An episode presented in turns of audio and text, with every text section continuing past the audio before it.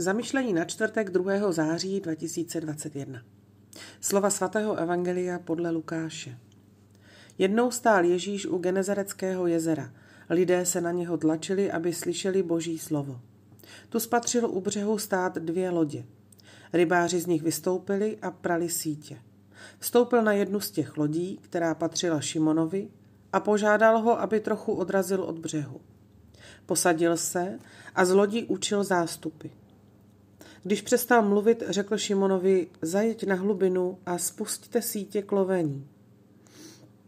Šimon mu odpověděl, mistře, celou noc jsme se lopotili a nic jsme nechytili, ale na tvé slovo spustím sítě. Když to udělali, zahrnuli velké množství ryb, že se jim sítě téměř trhaly.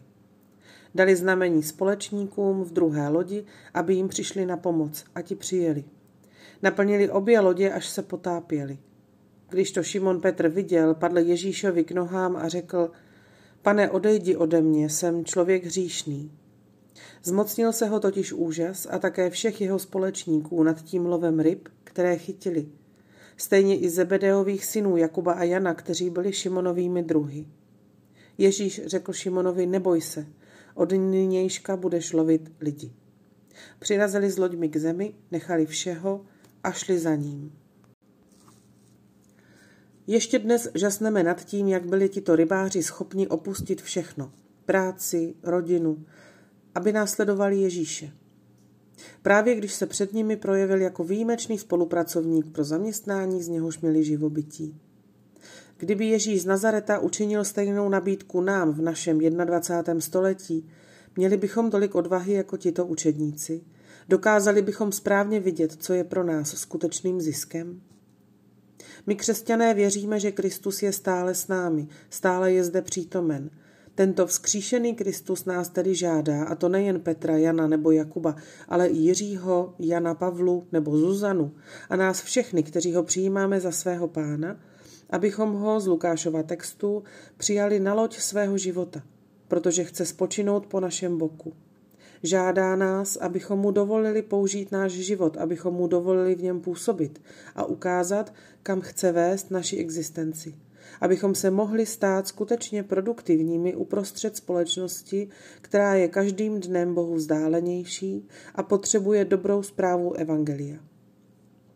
Nabídka je to docela lákavá. Stačí jen vědět, jak na tom jsme a pokud si to opravdu přejeme, dokázat se pak zbavit strachu, obav z toho, co by mohli lidé říct nebo si myslet a nabrat, nabrat kurz směrem do hlubších vod anebo k horizontům mimo směr průměrnosti a zklamání ze sebe sama pro nedostatek odvahy jít s a za Kristem. Kdo na své cestě klopítá, ať se pohne kupředu jakkoliv málo, říká svatý Tomáš Akvinský, vždy se poněkud přiblíží ke konci své cesty. Kdo však z cesty schází, čím více běží, tím více se vzdaluje od cíle své cesty. Duk in altum, zajeď na hlubinu. Snažme se neodpočívat u břehu světa, který žije kontemplací svého pupku. Naše plavba po moři života nás musí dovést k přístavu v zaslíbené zemi, k cíli naší cesty do nebe, které je darem věrným od Otce, ale také neoddělitelně dílem člověka, tvým, mým, skrze službu druhým na lodi církve.